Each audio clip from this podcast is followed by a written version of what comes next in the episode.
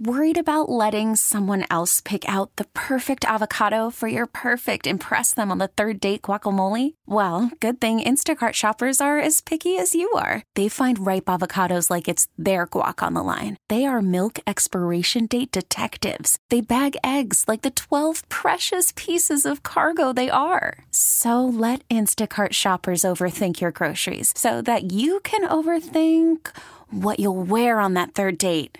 Download the Instacart app to get free delivery on your first three orders while supplies last. Minimum $10 per order, additional term supply. Senator Pat Toomey joins us to talk about issues from Washington, which we always appreciate. Hey, Pat, good morning. Good morning, Sue. Thanks, thanks for having me. But I thought I dialed into the wrong show when I heard Pink Floyd. I Um, know. uh, well, that's you- the bumper music. Just saying. all right. I know you've grown accustomed to the Allmans, but uh, today we're doing back to school songs because it's That's that right. time of year. That makes sense. So let's talk uh, first of all about this hurricane that is devastating Texas and uh, the federal response. Well, I'm not very close to that, as you might imagine, and of course, it's still unfolding. the The early indications I've seen is it seems that um, FEMA has, um, at least initially, been doing a pretty good job. Uh, they had, uh, you know, pre-deployed a lot of resources, and um, that's always a really important thing because you know people are going to be out of food and water and shelter, and and um, so so hopefully um, they're getting to people. It's just it's incredible what's been happening uh, in Greater Houston. Um, and honestly, I've been surprised that we haven't heard about higher numbers of fatalities, just given the incredible severity of uh, of this storm. Um, but you know, so far uh, it's been devastating. But uh, loss of life has been has been relatively minimized, and so that's that's the good news. Well, it looks like the aftermath. I saw a story today. There may be as many as 450,000 FEMA claims. And that is uh, something where there's always this discussion about how much involvement uh, should there be, how much can the United States uh, bear to commit to something like this. So I'm sure this will fall into your court at some point. Yeah, I think this is going to be a very hotly debated issue because the federal flood insurance program is um, essentially insolvent and it is about to get hit with what might be the biggest wave of claims ever. So, uh, yeah, we're going to have a lot of work to do. And that's not all the work that you have to do, by the way. I mean, there are countless issues that uh, the country is looking at uh, Washington to take up. And uh, the one that we talk about uh, periodically, and you can give us an update, is any kind of legislation regarding tax reform. I know that that is an issue that you hold v- very near and dear to your heart because that, that's an issue you were interested in well before you went Yeah. to the Senate. Yeah, that's that's exactly right, Sue. And I am cautiously optimistic. The reason I think tax reform is so important is because I think it's the single most important thing we can do to generate much stronger economic growth. You know, this has been a very weak recovery, and a weak recovery means wages are stagnant.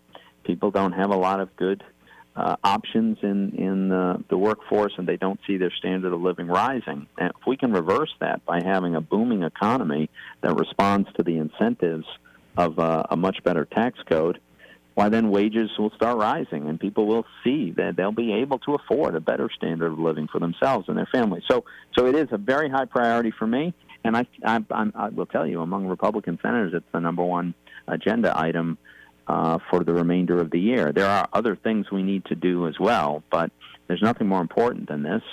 And um, I'm I'm cautiously optimistic that we'll get something done. Are you seeing any glimmers, Pat, that the economy is improving a little bit? Yeah, I think you could make that case. Uh, you know, the American economy does better when the entire world economy is growing, and Europe has had an uptick uh, that is good for the American economy. Um, most of the big Asian economies are chugging along reasonably well, and that means those are those. You know, we're a big exporter; those are big markets for us. Um, our own economy has been kind of holding its ground, of growing at just less than two percent. That's weak, but it is growth. Um, so I think if we get tax reform done right, I, I think we could really have a boom. Why are there so many people who remain pessimistic on this issue, in your opinion? Well, I'm I'm not sure. Um, it, you know, part of it um, probably it might be related to the uh, extraordinary uh, monetary policy that the central banks around the world have pursued, including our own.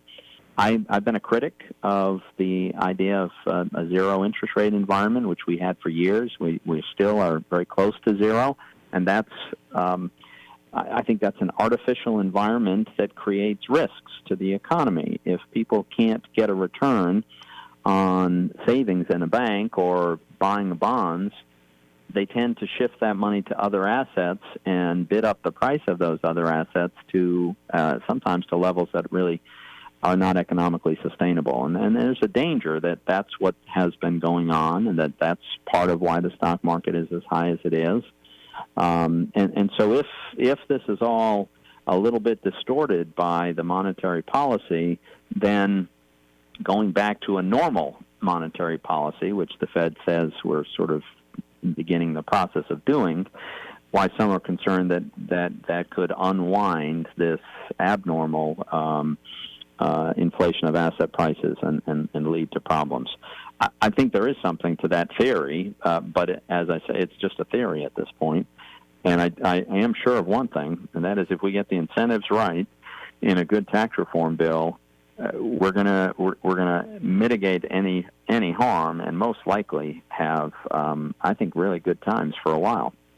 You've heard the the rhetoric though that people say, "Oh, if if there is tax reform, obviously it's the upper echelon that will benefit. Uh, the the middle class will once again sadly be left behind in any kind of a reform." What can you say, Patrick? Assure people in the middle class who have been hit really, really hard these last couple of years. What can you say to assure them that they are well, included? I can tell you that I, I have not met a senator yet that thinks that we ought to raise taxes on the middle class. There isn't one.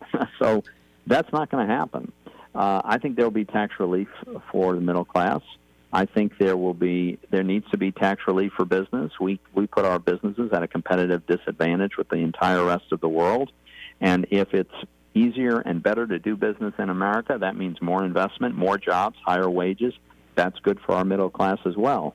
So I'm I I understand people. There's always a certain amount of skepticism, but I think people will be really pleased with the tax reform package, uh, assuming we can get it done. Uh, and and you know that's the big test every time when we talk, there's something different and brewing and controversial going on. And then it seems that that kind of goes on the back burner. Uh, recently, you probably have been very aware of uh, the tension in, in Charlottesville and the response of the president. And I know that uh, I believe you also put out a very short response to this. Uh, how, how do you see this issue, Pat?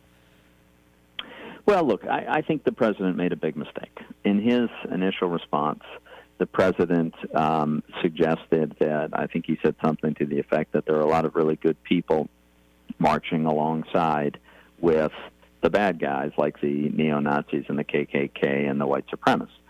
I think that's a big mistake because good people don't do not join forces with those people, right?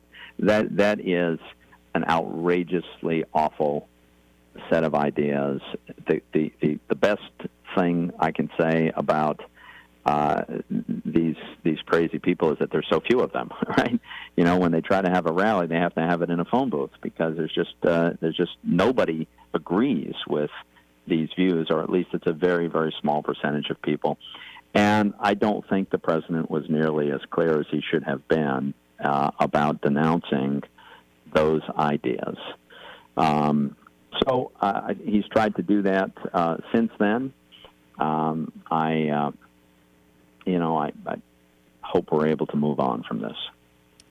I think that sometimes there is another problem in the country that comes along and uh, puts something really in the rearview mirror. I hope so too. But you know, there's been all this discussion about uh, these statues that uh, right. many people find to be offensive. What, in your opinion, what should happen to them? Should they be left? Should they be moved? Should it be up so, to the, uh, the individuals yeah. who live in those communities to decide?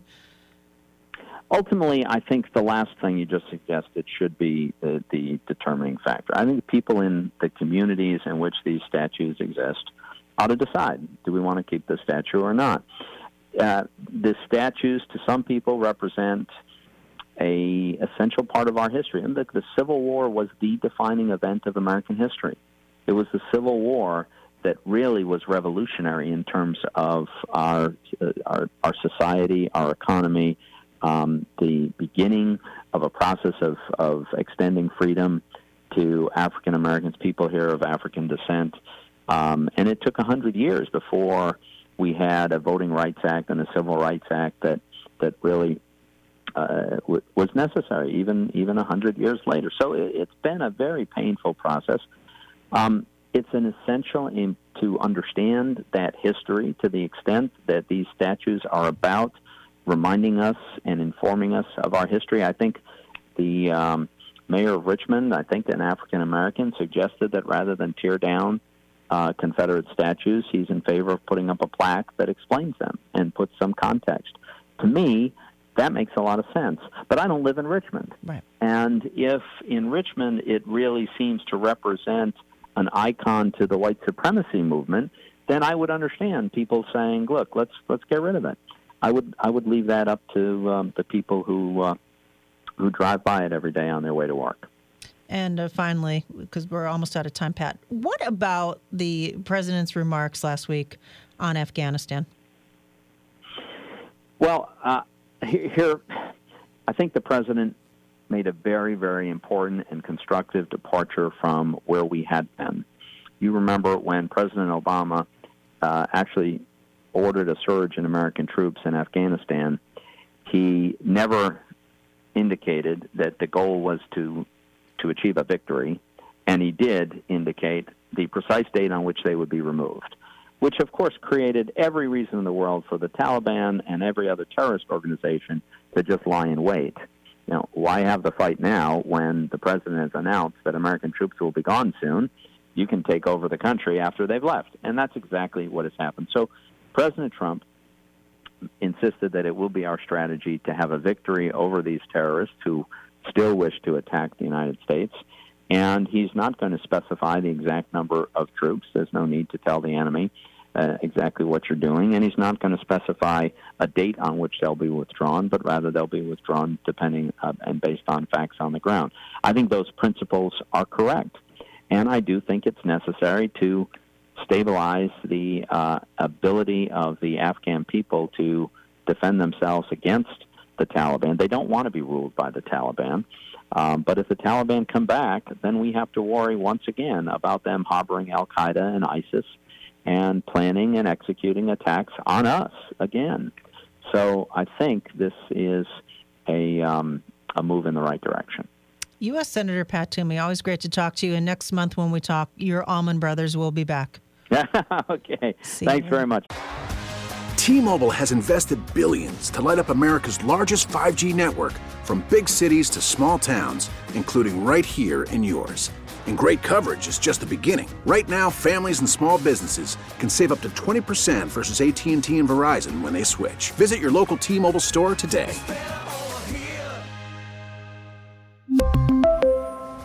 Plan savings with 3 lines of T-Mobile Essentials versus comparable available plans. Plan features and taxes and fees may vary.